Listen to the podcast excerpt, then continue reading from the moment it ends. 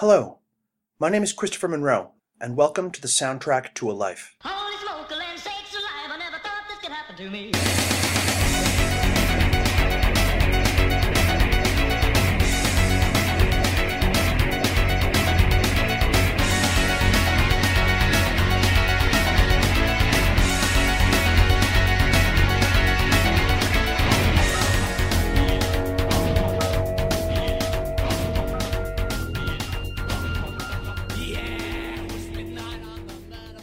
Hello, and welcome back to the soundtrack to a life. Uh, I am Chris Monroe, and with me is Daniel. Daniel, say hi. Hi. Tell people about yourself. We are doing this thing. What brought you here? What is the journey that took you to this moment? I was brought here because I like talking about music. It's a big part of my life and it seemed like a fun way to spend a couple of hours. And I think it is. Uh, and Daniel and I today are uh, talking about Carter the Unstoppable Sex Machine's 1990 album, uh, 101 Damnations. Let's talk about college radio, shall we? Sure. One funny thing that you can do when you're 13 or 14 years old and afraid to do anything that might draw attention to yourself is sit in the basement with a book and headphones on, ravenously devouring radio. The trouble is, of course, that popular radio is nonsense. This has always been the case, and the only reason people think that pop radio is worse today than it ever was is that radio pop today doesn't have a pleasant haze of nostalgia obscuring its more terrible features yet. It does a job, but by definition, it's the most sanitized version of music, because it's the format in which the gate is most aggressively kept. You can like a radio pop song, and I do like several, but you're very rarely going to be surprised by it. Which is where college radio comes in. It has no specific mandate, it does not need to be commercial, and the DJs are given much more leeway with regard to what they play. Somewhere around 1992, 1993, thereabouts, a young woman at the University of Calgary hosted a show on CJSW from midnight till 1 or 2 in the morning, where she'd play weird UK based alternative music because that was the sort of music she liked. There was really nothing more to it than that. She liked it, and they let her host a show, so she played it. She introduced me to Carter USM and to Wonder Stuff and Pop Will Eat Itself, to Ride and the Charlatans, and Lush, to the Stone Roses and Happy Mondays, and dozens of other bands that I still listen to to this day. She worked at the HMV downtown and would talk music with me if I came in. Uh, she was the one who suggested uh, that I start reading magazines like Melody Maker and New Musical Express. And she always had a smile and a suggestion and a genuine love of music that she was eager to share with whomever would listen. She has probably influenced my taste in music more than any other human being on this earth, and I suspect that she has no idea how important a feature she was in my life how much I idolized her at the time, or how much she's influenced me to this day. She probably doesn't remember me at all, and I have long since forgotten her name. But in a weird way, I loved her. Life is funny that way. Carter the Unstoppable Sex Machine was my first punk band, and a weird entry point to the genre, but one that I think is very on brand for me. Two dudes with guitars, prepared backing tapes, and a drum machine, a ton of energy, and total lack of self consciousness, overfond of their own wit, filling up their lyrics with too clever wordplay and wry references to other songs, doing it cheap and cheesy so as to get it out to whatever audience they could find. It's weird and minimalist and scrappy as fuck, and I suppose that if I'd taken a different path in my life and wound up in a punk band myself, it would have sounded very similar to Carter USM. I love them for that. I see myself in them because I found them at a very formative point in my life, and I needed that energy and that confidence and that winking, smirking humor. I didn't know I needed it at the time, and looking back on it, these guys hit me at exactly the right time to stick. And they have. I own their first five albums, and we will be covering all of them here sooner or later. But on their debut, 101 Damnations, we catch them at their scrappiest, with barely a budget and zero established audience, but a total self belief that if they did what came naturally, everything else would come. Which, surprisingly enough, it did, in the UK at least. I'm one of maybe six people in Canada who give a shit about Carter the Unstoppable Sex Machine. So, Daniel, now that you've listened to 101 Damnations by Carter USM, tell me, what do you think? I really enjoyed it. I had never heard of Carter USM before. They were brand new to me, so I was, I will say, hesitant to get into them as I am now getting older and getting crustier in my uh, acceptance of new music. But they are, they are absolutely the kind of band where, where I, 16, 17, 18 again, would have loved and they, that kind of sound kind of took me back to being that age again and yeah to that to that kind of music which is kind of when i started to get into punk as well so Yeah, it was a kind of a nice throwback to being kind of a shitty teenager again, which was Right? We cannot be the people that we were at 14, 15, 16. no, and God, I wouldn't want to be. I No. was terrible back then, but And we would break our bones doing half of the things that we did. yeah, I am so much more fragile than I used to be. God, bones are Just- so important. Bruised so much now. That is true, but I mean, you don't technically have to be on a skateboard. No, and uh, and never was. What? No, Oh, good gravy. uh, never never skateboarded. My younger brother tried once and almost peeled half his face off, and I just never had the desire after that. Solid. Oddly enough, That's very similar to why I stopped cycling. smart. Yeah, yeah. Yeah, that's why I stopped skiing. There was a tree incident, and See, I never, my school kept taking me skiing, so I didn't feel like I had any agency. I never went skiing in my life and did not end the day in an emergency room. I never ended in the emergency room. But I also only ever went to school. I never went skiing recreationally. Yeah, I mean, I guess if the mountains are right there, that makes sense. Yeah, they were not for me. I grew up in Fort McMurray. There are no mountains. There are a couple of large hills. Oh, So yeah, it was a lot more. It was a lot more prevalent in Calgary. yeah, I imagine. So, Carter USM, the format I feel like is different. Yeah, I purposefully didn't look into. I didn't go online and look them up because I kind of wanted to learn over the course of this hour a little bit more about them. Uh, I didn't want to have a lot of ideas about them going into it, but starting off very sampler heavy, but very um, synthesizer heavy for um, punk of that kind of age, and And sampler heavy. They use uh, yeah, more samples than you would expect for this style of music. Yeah, which is For very unusual. A little more prevalent now than it used to be, but still not, still not a huge feature of the genre. The little, um, little intercuts from movies or TV between tracks have always been kind of a thing, but heavy, heavy synthesizer use is not common, although I guess in the UK a little more than traditionally American punk bands. Yeah, especially during this period, where, if I'm understanding correctly, we were getting to the point where sequencers and synths and programmable music was becoming something that was available more widely. Yeah, and you're well past your Joy Divisions and New Orders and kind of into more early electronic music, so that technology was definitely more prevalent and that style was definitely more popular than it would have been in like your late 70s, early 80s. Yeah, it was really on the upswing at the time. This was, as a UK alternative band, the other things going on at the time were uh, Madchester, Okay. which was dance beats, Yeah. and guitar bands, and so many drugs. well, Uh, and if you wanted to show up to a night where you were not destroyed on drugs, I mean, if that's your thing, sure. Yeah, yeah, yeah. Well, I mean, that's for some people. Yeah. Yeah, myself included. Yeah, I'm old now. I don't want to warehouse rave until four in the morning. I don't know that there was ever a point where I wanted to warehouse rave until four in the morning. We are very different men because there definitely was for me. I believe that. You hit me in about like 1999, 2000, Yeah. when every guitar band sounded like Limp Bizkit and every rapper sounded like P. Diddy. oh, And I am joining you at a warehouse rave like nobody's business. Yeah, shameful times in my musical past, which we'll get into eventually. I feel like shameful times in all of our musical past. Like millions of people bought Limp Bizkit records. I'm Someone listening of to them. this might be a huge Limp Bizkit fan still. that's possible, and I will try to avoid saying too much unfavorable about them as a charity to the one person out there who is still really heavy on that train. Do you know what? I'll go one better. Limp Bizkit fan out there, you do you. Well done.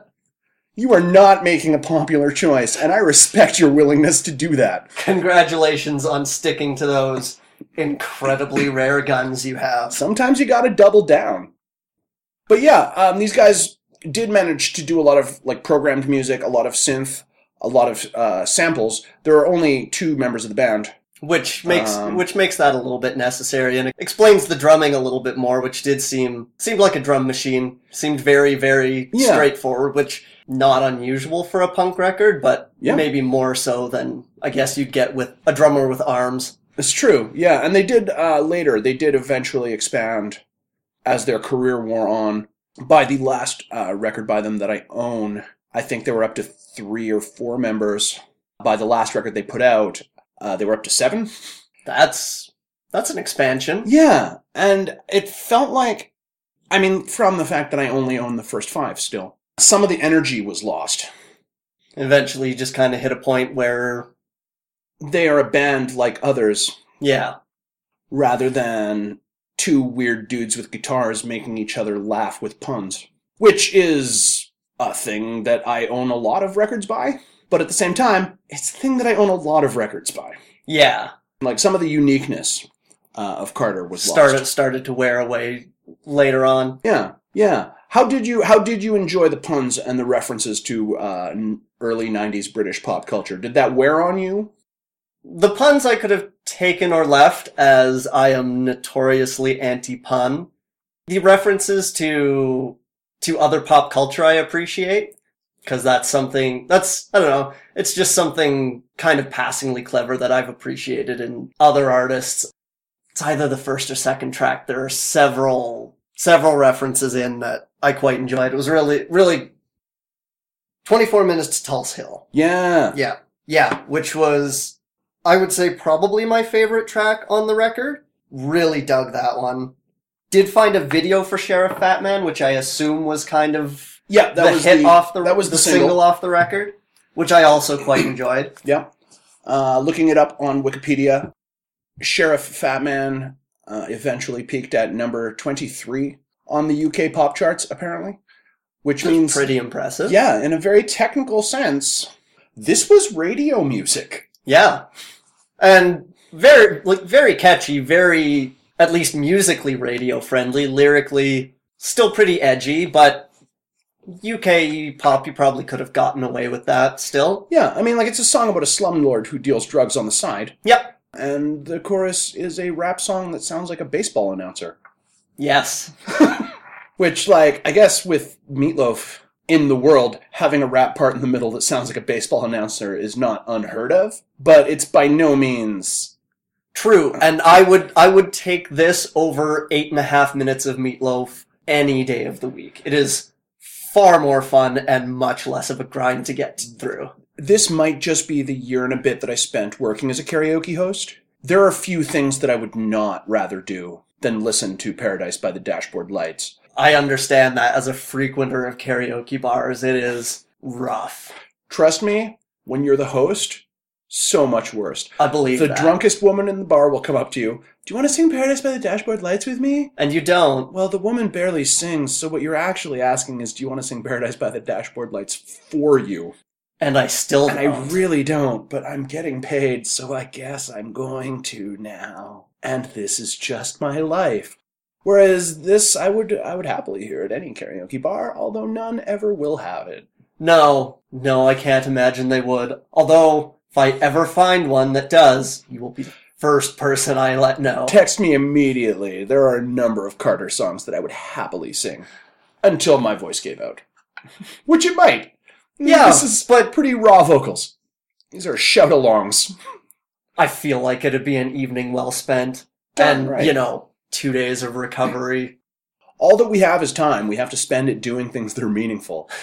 By which I mean Incredibly foolish. singing And bad for synthesized ourselves. skate punk songs from the early 90s while drunk. No, I feel like that should be a priority in everybody's life. Yeah.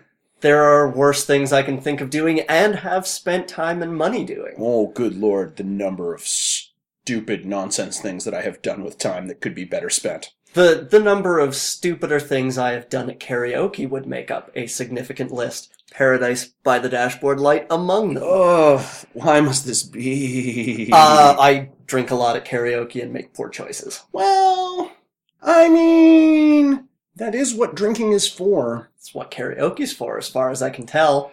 I think that we could definitely make that into some kind of PSA for all of the people who take it very seriously. I, I am not a good enough singer to take it seriously. I am marginal enough to not make people claw their eyes out. sometimes. That's the correct amount of singing. Someone in every karaoke bar is convinced that they're going to be discovered and then either given a record deal or sent to Broadway, in spite of the fact that actually you're on 17th Avenue in Calgary, and they make my heart ache. It's always a toss up whether I hate them more or whether I hate the group of drunks doing Bohemian Rhapsody more. Oh. And it very often is not the drunks. Yeah. Yeah, I mean, like, the Bohemian Rhapsody drunks, and, you know, not to resort to gender stereotyping, but it's usually dudes. Yeah. Uh, they're at least having a good time, Yep. Been one of those too. which is the point of going to a bar. If you're not having a good time, you should probably just be drinking at home. or you have some kind of job that allows you to have business meetings in bars, in which case, what do you do? And are you hiring? That and why are you doing nice. it during karaoke hour? That seems counterproductive. right? You can't have a conversation under those circumstances, except at um, Watchman's. Have you been to Watchman's karaoke? No, I haven't, which is weird as it's a very short walk. They have a patio that you can hear the karaoke from, But still not talk over? Yeah, Ah. it's the best part of karaoke and the best part of patio drinking. I'll keep that in mind. Yeah, I like mean, both of those things. This is my new thing. I bring my friends information that will improve their life, but like slightly too late. Like it is October now as we're recording this. It is probably too late for you to make use of this until spring. Yeah, and definitely by the time this comes out, it will be far past patio drinking. Almost certainly, unless you are very hearty and like we are Canadians, so there might be somebody willing to go patio drinking in the Although it is January. karaoke, and it would not be unreasonable for it to be 20 degrees at some point in November. That's a fact. this city is stupid That's- and I hate its weather. Hey, come on. I like my weather to be consistent. Uh, I like my weather to be nice. If we get inconsistent, but sometimes it's nice when it's supposed to suck weather, I go back and forth I'll on take that a that. great deal. Yeah, I spend a lot of time in this town regretting whatever decision that I've made with regard to a coat in the morning. Uh, see, I spend I spend a lot of time in this city driving, so consistent weather is ideal for me. Ooh, that does seem. If it's going to be cold and icy, I want it to be consistently cold and icy because I can be prepared for that. If it melts and freezes over and over and again, as it frequently does, it throws so many wrenches into my gears and nearly gets me killed once a year. Yeah, that's pretty legit. So the lyrics here, they're punny, they're referency. Uh, there's a lot of like tongue twistery, too cute by half wordplay. Some of the themes are dark though. Like once you get under it, re-listening to it, uh, Sheriff Fatman is about a slumlord dealing drugs to his tenants. Yeah, lot lot lot of references to drug dealing and Yeah, yeah. like Good Your- grief, Charlie Brown your your, is very your funny. shady underground. The first track that isn't the musical intro is a song about people committing suicide, which was a bleak introduction. Yeah, yeah, 100%. But still with puns and jokes. Yep. The all American national sport is about a homeless person being beaten and set on fire. Yeah. Uh, good grief, Charlie Brown. That kid was just straight up abandoned by both of his parents and they kind of skated over it. Yeah, and which which I completely glossed over the first couple times going through. I was like, okay, this is this is kind of odd sounding. Hang on, hang on. Oh, oh no. Oh, I'm sad now. right? This is this is not happy. Yeah, like it's a weird it's a weird mix. Like every part of this record, and I think this is part of why I like these guys so much, is a little bit deliberately dissonant. The songs are about very dark things, but with more jokes than are reasonable to expect thrown in on top of that. The music is guitar based punk rock with synths and samples and drum machines behind it. And quite quite a bit of it relatively cheery sounding. Yeah, and everything everything like grinds up against everything else. So that you don't know exactly what you're listening to from moment to moment. Yeah. Like it's it's music that keeps you on your guard a little bit if you come into it with expectations about what music sounds like. Today especially because everything is very produced, Yes. But at the time I think as well, like I remember listening to commercial radio in 1990, 91, 92 and it was not not bland. Michael Bolton was just starting out. The two biggest selling artists of that decade were Mariah Carey and Garth Brooks. Ooh. That's just a fact that you have to live with. I constantly wonder why people look back on the 90s with fondness as Because they're from then. and so am I largely and I don't have those I don't have those fond 90s memories and I don't I don't know why that is. I have see, yeah, I have fond '90s memories, but they're not.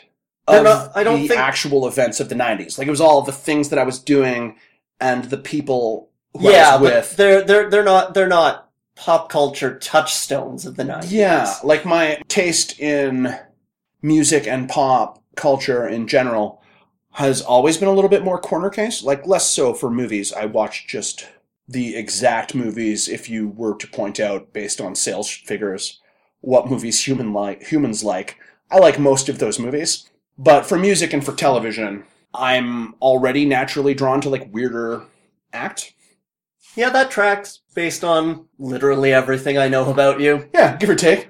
I'm a few years younger than you, so my pop culture from the 90s never didn't really stick and I didn't have an identity of my own per se. Yeah. It was like the the early 90s you the internet was not a thing. You couldn't you couldn't get a lot of exposure to out of the mainstream things unless you News. people You did, yeah. or in in your case had access to college radio which I didn't. We had two radio stations. There was Oh the country music station which I never listened to and the kind of pop radio rock station which I listened to pretty much everywhere if my parents weren't playing music in the car. So my my kind of exposure to that is a lot of 90s radio rock, your early CanCon and your Goo Goo Dolls and that kind of radio. I mean, say what you Era? will. Say what you will about the Goo Goo Dolls. They wrote the most romantic song that was ever written about Nicolas Cage. Yeah, no, you you raise a very good point. You find a song that's more appropriate to romance Nicolas Cage too, or better, don't think about that. It's only going to scar you. No, it's too late. Oh, I'm gonna try now, and this might be the thing that breaks me. well, if you find it, come up here on a future episode and force me to listen to it. Oh, I will. Oh, I will be no. back. I will be a broken shell of a man, but I will Oh. be back. I, I, mm, you didn't have a college radio station growing up. No. Because I was attributing your. Um, are you exactly five years younger than me? How old are you? Uh, 39. Yes. Okay, and our first punk albums were released exactly five years apart, So so, the- that tracks. The album that we will be talking about is not my first punk album, but it Mm. is the most important one.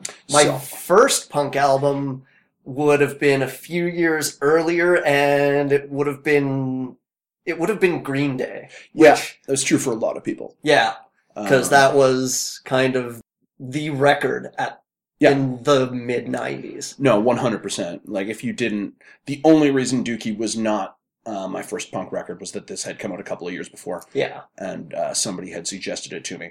I cannot imagine how you dealt with not a college radio station in your town. If I went through my collection of music, I could probably pick out sixty or seventy bands that I literally only know because of this one late night DJ. Well, here here's the thing. If you if you grow up somewhat culturally isolated, which is less and less of a thing these days, you don't realize the scope of what you're missing until you eventually get out there and find all of the things that you hadn't seen and you're discovering them the, for the first time and they are 5, 10, 20 years old. But they're new to you because Yeah. they just didn't show up. They didn't show up on the radio Yeah, they didn't get on your radar. you walked through the one of the two record stores in town and they would have been there but you never would have known to look for them and you never would have bothered to stop and take a chance and I didn't because I was not a super culturally aware back then because I just wasn't it Yeah. wasn't a thing that I did Yeah, it wasn't something that you could do. no and you A 14 year old cannot be expected to make decisions with regard to the culture they consume. They don't have the breadth and focus and resources. No. Uh, somebody needs to say, try this. And then you try that and then determine whether or not you like it. But if you're picking something for yourself, you're picking it basically at random. Yeah, and, and most of most of my friends growing up through that period were exposed to precisely the same amount of stuff that I was. It wasn't until wasn't until high school that I started to meet more people who had broader tastes and things, and that's that's where I ended up getting deeper and deeper into punk and into metal and getting more exposure to stuff like that. That checks out. That tracks. Different question. Sure. Uh, I asked this last week, and I'll ask it uh, this week. And By that I mean two weeks ago, but whatever. Angry guitar music. Due for a comeback? Yes. I mean, I don't personally know that it's ever really left. It's just gone different places. It's left the radio more than kind of the late 90s, early 2000s. Mid 2000s, even. Yeah, Like, mid say what you will 2000s even. about uh, emo and verb number punk and the kind of hipster nonsense that for some reason Canada was putting on pop charts around the world at the time. Oh, yeah, no, nobody on the podcast can see this, but I am pointing directly at myself right now. Right? I am All of that was- significantly responsible for that. all of that was radio music. Like, Yeah. Up until like 2007, 2008 or so. and that that has left the radio in favor of for about six months folk rock and then i don't really i'm not super familiar with radio play now because i don't have to be i have mm. so many options to not listen to the radio I'm jealous of that. We have popular contemporary radio on at my work. Ooh. So I get to have opinions on the new Taylor Swift.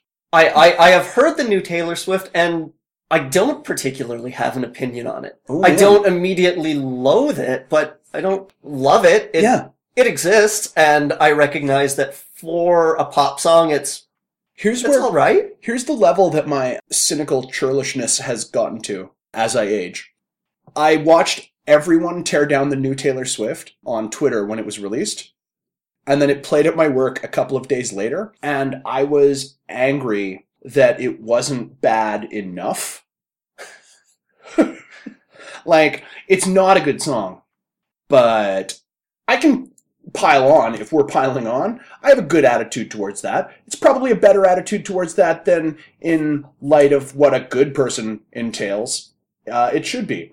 But everybody was trashing the new T Swift. I thought, okay, I'm going to go listen to this song, and then I'm going to. Uh, it was get musically harmless. It was fine.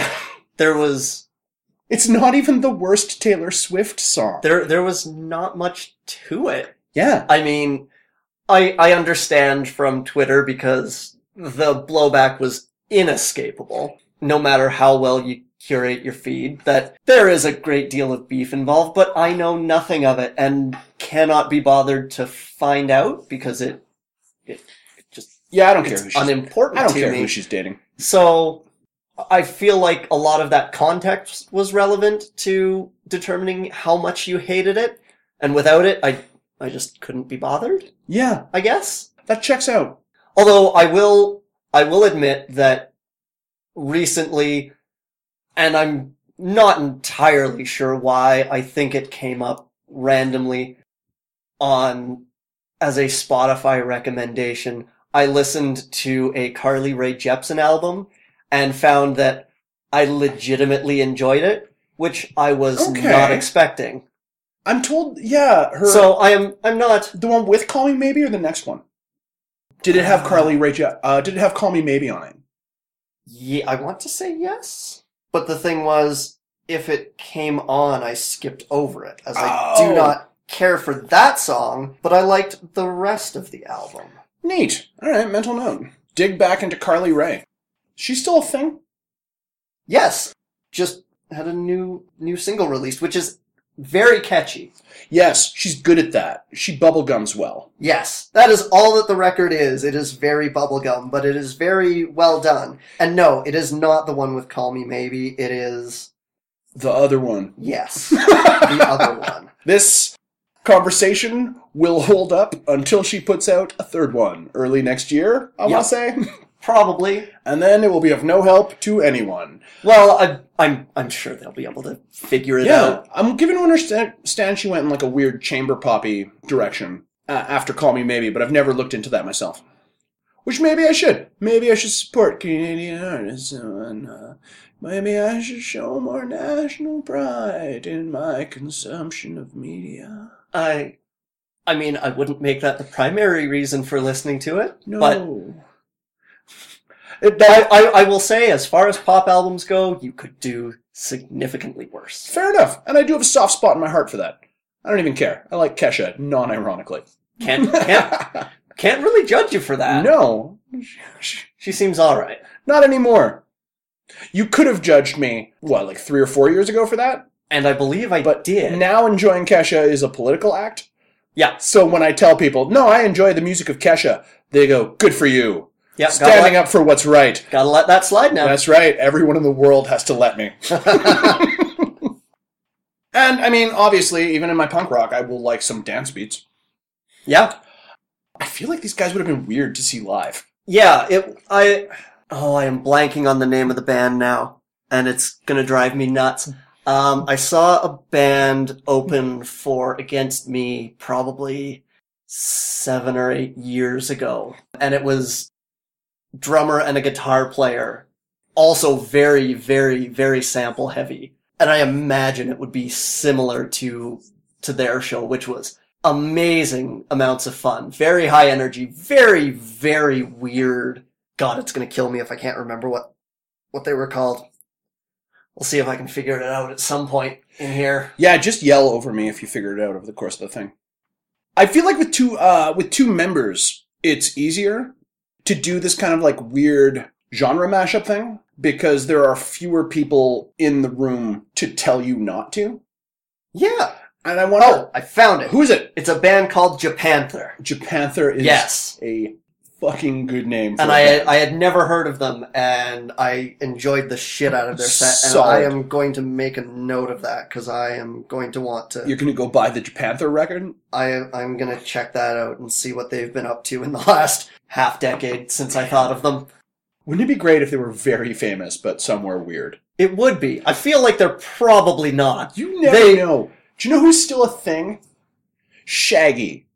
Really? In every country where dancehall reggae is a thing, he is a famous maker of that kind of music. So not not any country that I have been to yeah, recently. it's just in North America we fell out of love with that entire genre. Very quickly. Meanwhile, all through South America and portions of Europe, Huh. the dude is apparently still playing pretty big venues. I have I have not thought of Shaggy in a long time. I know. He's my go-to on people who aren't from here continue to be famous when they're out of your eye line. Hmm. Cause he was so big and then gone so quickly. Yeah. Well, I mean, he he fell he fell into a era of radio and I guess MuchMusic where it was very much a single and done, and that was kind of where he ended up. But I guess he's still going. Yeah, he's absolutely still going. Huh. He's still making that kind of music. When I discovered that he was still a thing, I went out and bought the new, now it's like five years old, uh, Shaggy record and listened to it because I had to know, and it sounded great. It was fine. Hmm. Do you want to put some dancehall reggae on at a party? It's a weird choice, but Probably if not. is- if that is the choice that you make, Shaggy's doing it well. Well, there you go. If that ever comes up. Yeah, because radio music is weird. These Yeah. are the these are the two themes that we're developing with this show. One, what has constituted radio music at various times? And to how it's just always been weird. Yeah, it's been weirder than you think. Like Sheriff uh, Fatman off this record hit number 23 in the UK charts. They spun three or four more radio hits. Radio hits? Chart hits. I wasn't listening to the radio in the UK. I shouldn't make too many judgments. But uh, off their third album, they actually hit the top 10 Huh. with a single, and it was a number one album the week that it came out. I They were I would not have been able to guess that. Yeah. If you, if you had asked me Yeah. based on listening on listening to this record, if they had ever had a top 10 hit, I would have said no. Yeah, these two, and like this was before they started adding band members. It was still two dudes, a drum machine, some samples, and the smallest budget that they could possibly get for music production. Well, good for them. And they were the biggest selling band in the country. Huh. Yeah. Like, that's interesting. Like, weird things come out of the margins randomly and take over the world. Like, we treat uh, Dookie by Green Day or Nevermind by Nirvana as fixed spots on a cultural landscape that has all have always been there. Yeah. But if you asked anyone six months before their release what music was going to sound like six months later, it's not what anyone would have called. No, I suppose not. I'm. What would have been big on the radio just before those came out? In 1990, well, okay, I actually do know this because pre Nevermind 90s is one of my favorite weird blips in music. For about like a year and a half, everybody knew that the 90s was going to sound different from the 80s, but nobody knew why. So this was the era of Jesus Jones and EMF. Huh. Uh, like that's previous to Nevermind. That's what people were banking on a new decade. We were gonna listen to more Jesus Jones. Jesus Jones was going to be a band that had legs over the course of a long time. And like, there were a lot of bands like that. Like, those two were the ones that were all over the radio. But, uh, there were other different dance mu- electronic dance music with guitars over top, um, acts that were gearing up. Like, this was when Snap was happening and having power. This is when Technotronic was a thing. This is when C&C Music Factory happened. Like, if Kurt Cobain Man, had been hit by a truck dodged a at an bullet there. moment, And I mean, I am I am admittedly not a grunge fan and never really have been, but I am thankful that that is the world we ended up in. I feel like this is the better. Uh, yeah, this is the better timeline. Yeah. Some, somewhere there is a dimension where C&C Music Factory is big. Has always been big. That record was a monster at the time. Yes. it was everywhere for reasons that we do not remember. 90s high school dance competitions. Almost certainly. But yeah, that was a weird. And I mean, like, I feel like you can kind of trace a line from Carter to bands like Jesus Jones or EMF. Yeah, Like it- Carter, Carter is the cute independent film version, and then Jesus Jones is the bigger budget remake. yeah. Even though I don't know. I think Jesus Jones' first record might have come out slightly before this. But yeah, you, you polish some of the polish some of the edges. You put some shinier filters on it. It's it's got the same elements, but it at least at least for me, it lacks something. well, yeah, it lacks all the edges. That's what happens when you polish them off. Jesus Jones was the version of this music uh, featuring a frontman that people might want to sleep with, rather than one that looks like a squeegee punk. Which, like, look up early Carter videos on YouTube. I yeah no, I, I I did look up the Sheriff Fatman video, and that is a very accurate description. Yeah, he really does. He Kind of looks like he he does look like someone that I would have almost gotten into a fight with in the early two thousands. 100%. If we're gonna just start saying embarrassing shit for a second, that ridiculous uh, shaved head ponytail right at the front of his head, Yeah, I tried that. Did not work. And no pop culture touchstone that was relevant to anyone but me behind it, so I couldn't even explain why I had done so. I, I feel like you have to be a very particular kind of person to be able to get away with that, and you certainly have to give very few fucks about what people think about your appearance. That's a fact. Like, it is super important. I mean, I, su- I suppose having the excuse of being in a weird punk band helps, which I imagine you were not. I was, for about like a hot minute, I think we all have a punk band in our high school. Yeah, yeah. I wouldn't have called mine a punk band. I wouldn't have really called it a band at all, but yeah. I also waited until well after high school to do dumb things with my hair. Oh man, high school's the best time for that. They will beat the shit out of you. Well, Wait, when I say it out loud, that actually sounds bad. Never mind, you probably made the right call. No, looking looking back now, if I could have I got the shit beat out of me anyway. If Oh. I could have looked cooler while doing You could have it, doubled up. like I would have at least had something to show for it. Yeah. Instead, I looked like a 16 year old band geek who got the shit kicked out of him. Oh man. I mean, I still look like a 16 year old band geek. I just don't get the shit kicked out of me as much as I used to. Yeah, because we're grown ass men. And It's a crime yeah, in a way that beating the shit out of a child should have been. You'd Arguably. think, right? But I think everyone And I think is closer to now. yes, I think I think it's less socially acceptable to beat the shit out of a 16 year old than I- it used to be. I believe that if a 16 year old is beaten and kicked without mercy, uh, Someone says something legal about it. repercussions will at least be discussed. But I don't know that for sure. Yeah, I don't know. I I'm not 16 and I haven't tried kicking a 16 year old in a while. No, it you only can do it if you're also 16. Yeah. Just putting that out there. There was never a time when an adult could savagely beat a child. Uh, maybe the 50s. Anywho,